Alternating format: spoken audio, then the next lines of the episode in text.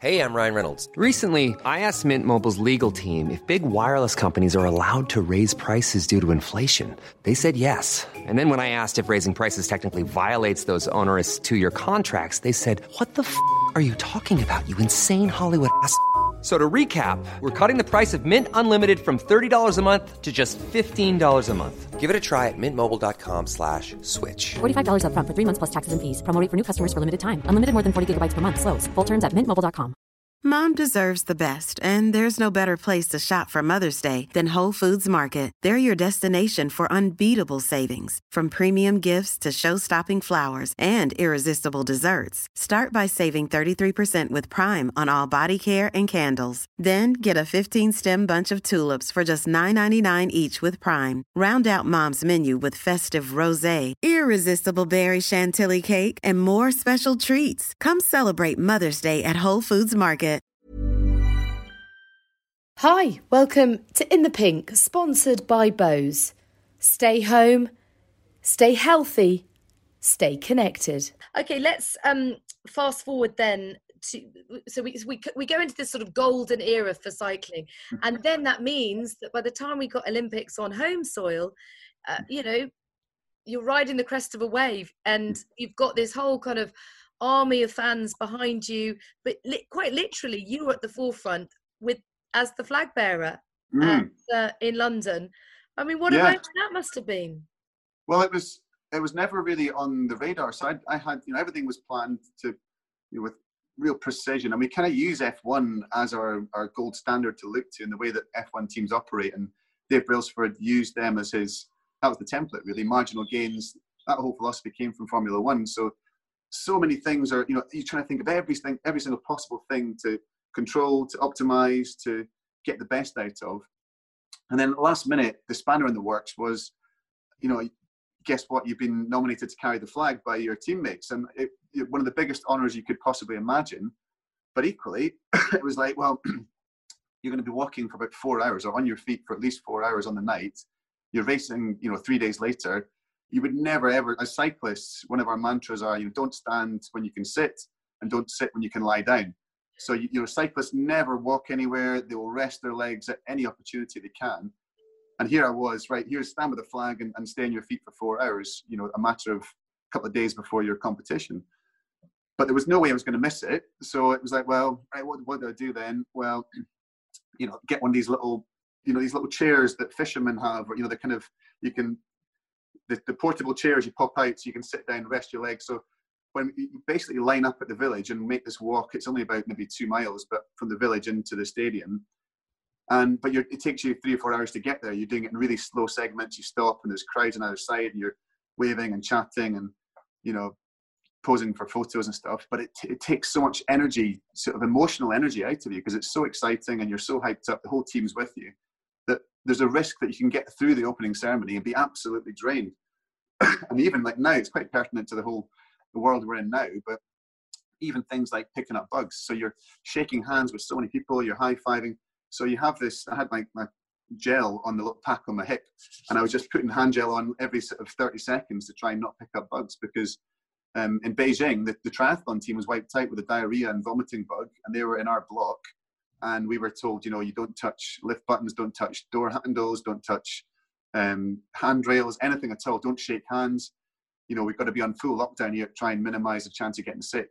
And we got through it un- unscathed. So um, you learn these little things just marginal things you can do to, to minimize risk. So anyway got to the to the final um, point of about to walk into the stadium with the flag.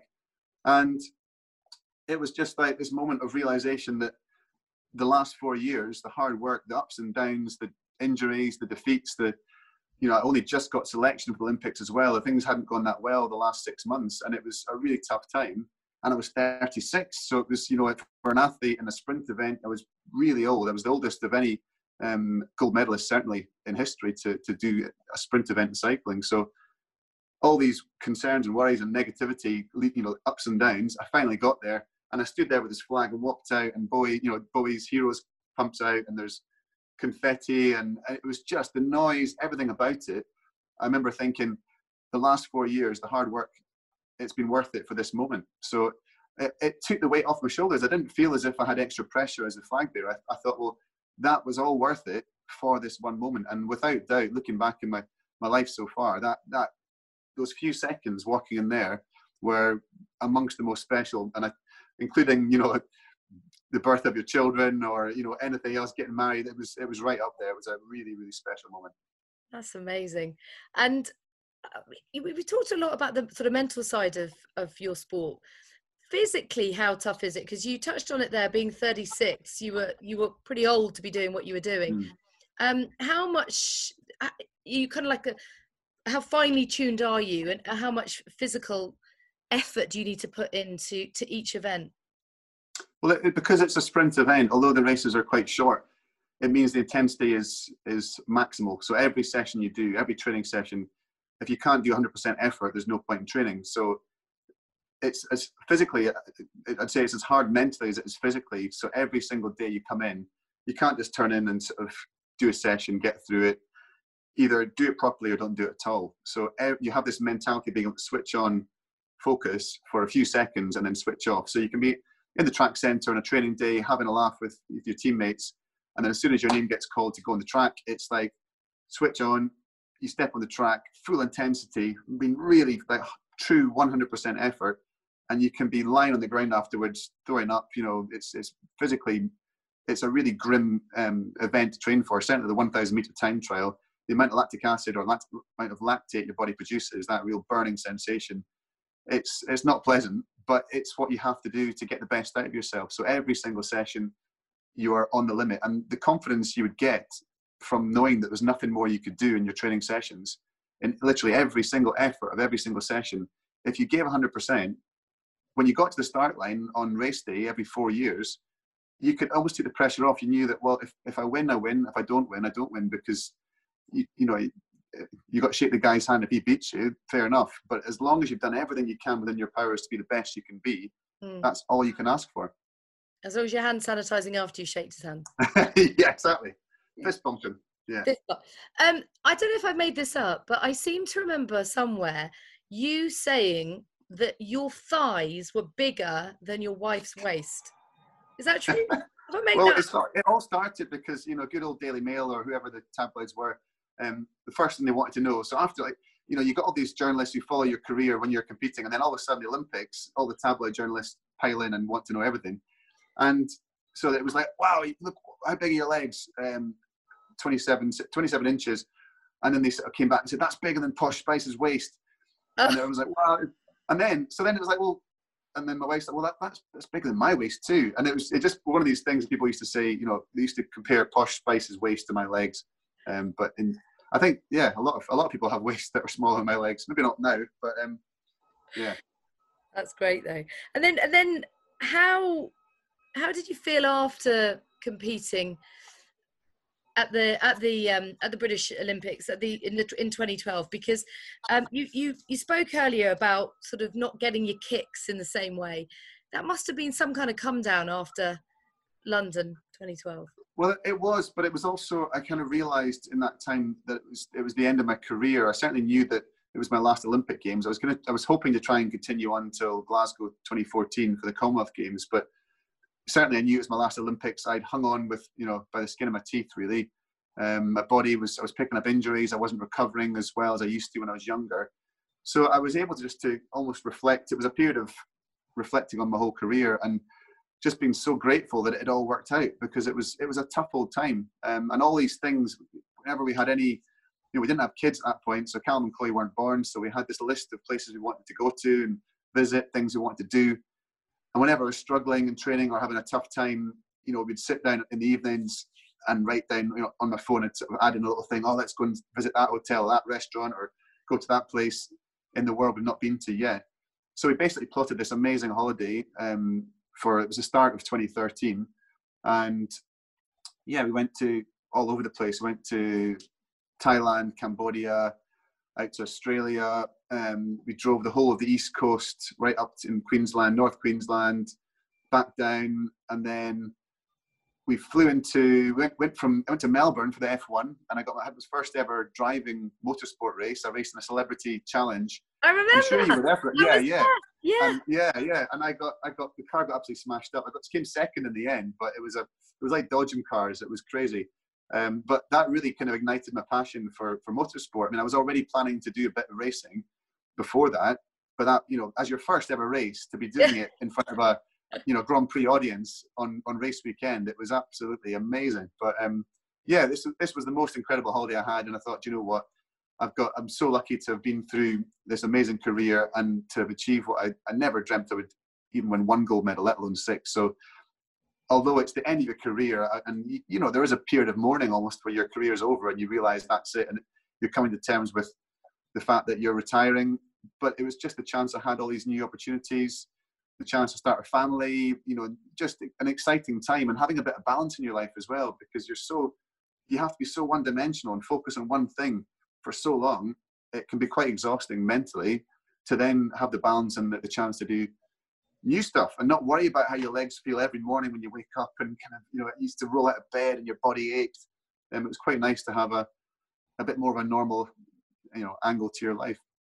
Because I was going to ask you where the passion for motorsport came from, but really listening to you for the last half an hour or so, I can totally see it because you are interested in marginal gains, you are interested mm-hmm. in preparation, controlling the controllables, all the things that uh, we really focus and obsess about in Formula One. Mm. And, and presumably, you have been able to get some kind of adrenaline fix from your pursuit of motorsport. Just tell us about mm. Le Mans. Tell us about all the other events that you've been involved in, and you know what you've made of it all. Yeah, well, I was I was inspired by Colin McRae. He was my hero in motorsport, and I used to watch the World Rally all the time. And the fact that Colin did, you know, Dakar Rally, he did Le Mans himself. He got in the podium in Le Mans in GTE class.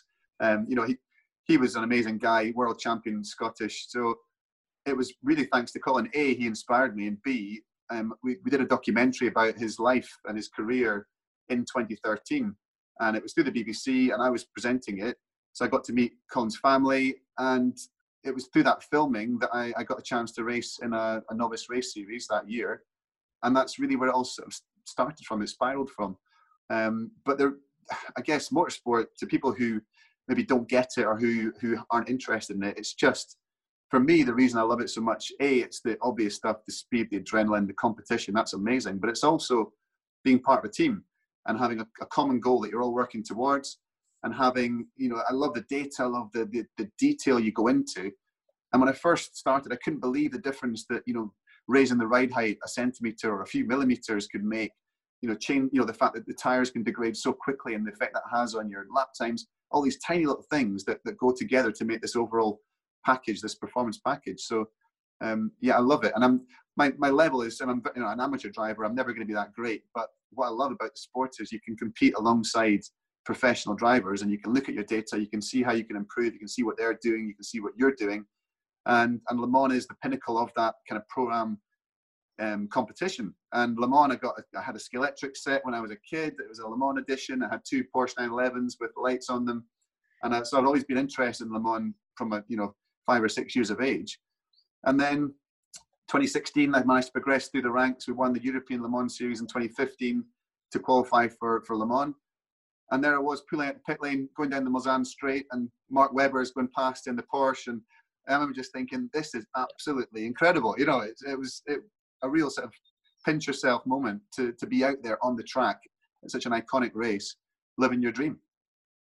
That's a miracle. You've got the mm. thighs mm. to get in there. I mean, you know, yeah. you know you're not yes. small. All these racers are like little whippets, aren't they? You, you know. Yeah, they are, and that's that's the thing. You know, big legs don't help you in motorsport. In fact, I've broken. I've broken more um, brake pedals on the simulator. So there was Nissan were my sort of main sponsor and supporter um, up to Le Mans, and we had a sim that I used to use, and this they kept coming back with tougher and tougher rubber bushings for the brake pedal because they said you've got to hit it hard. I was like, okay, I'll hit it hard, and they're like, no, not well. Okay, we'll get a stronger pedal for you, and I just kept breaking them. So in the end, it was just this realization that yeah, strong legs don't really make a difference in motorsport, sadly. One format that I love that I know you took part in was Race Champions because it's oh, yeah. the idea that you, you, that you put everyone in on a level playing field because everyone's always arguing like who the best racer is. And you you partnered with Grosjean, didn't you? Tell us about that. That's that. right. Yeah, yeah. So basically, I got a call from David Coulthard about Wednesday that week, um, and I was due to be going down there anyway for it was in at Wembley, and it, there was a celebrity challenge where it was basically just in an Ariel Atom doing little a little route around cones in the track centre. And David said, um, I think I think it was Lorenzo or somebody had, had injured themselves, and they needed yes. someone to step in. And it just so happened that was the season that we, where we won the European Le Mans Series. So technically, technically, um, I was a champion that year in motorsport, albeit the amateur side of a pro pro am team. Um, and he said, "Do you want to come down and do this, you know, race of champions?" I was like, "Well, of course I do, but equally, you know, I don't want to make an idiot myself because I'm up against, you know, the F1 drivers, the rally drivers, all the best drivers in the world." And he said, "Like, don't worry about it. Even if you're, you know, way off the pace, you're only going to be a couple of seconds behind. Um, and on, you know, on a short circuit, it doesn't look that bad. Just have fun, come down and get involved." And and I did. I got down and I had about 45 minutes of practice on the empty track and then it was straight in the deep end. I think I was against Pascal Wehrlein, or I'm not sure it was. There's a couple of different races, but it wasn't it wasn't too bad. I was about maybe at one point just under two seconds down after the race, so it wasn't like I was a million miles off. But um, what an experience! Yeah, a fantastic, fantastic time and a great celebration, a great party afterwards as well. Yeah, I bet it was. Thanks so much for listening to In the Pink. I hope you've enjoyed the podcast you've listened to so far. Please don't forget to rate, review, and subscribe. Check out our Instagram page at in underscore the underscore pink and you get all the details there about how you can win some of those Bose noise cancelling headphones. And join the community. We're all talking about the various guests that we've had on the podcast and who we'd like to see and hear in the next few weeks. So thank you for joining us. Stay with us. Stay healthy, stay home, stay connected with Bose. Mom deserves the best, and there's no better place to shop for Mother's Day than Whole Foods Market. They're your destination for unbeatable savings, from premium gifts to show-stopping flowers and irresistible desserts. Start by saving 33% with Prime on all body care and candles. Then get a 15-stem bunch of tulips for just $9.99 each with Prime. Round out Mom's menu with festive rosé, irresistible berry chantilly cake, and more special treats. Come celebrate Mother's Day at Whole Foods Market. Imagine the softest sheets you've ever felt. Now imagine them getting even softer over time. That's what you'll feel with Boll and Branch's organic cotton sheets. In a recent customer survey, 96% replied that Boll and Branch sheets get softer with every wash. Start getting your best night's sleep in these sheets that get softer and softer for years to come. Try their sheets with a 30-night guarantee. Plus, get 15% off your first order at bollandbranch.com. Code BUTTERY. Exclusions apply. See site for details.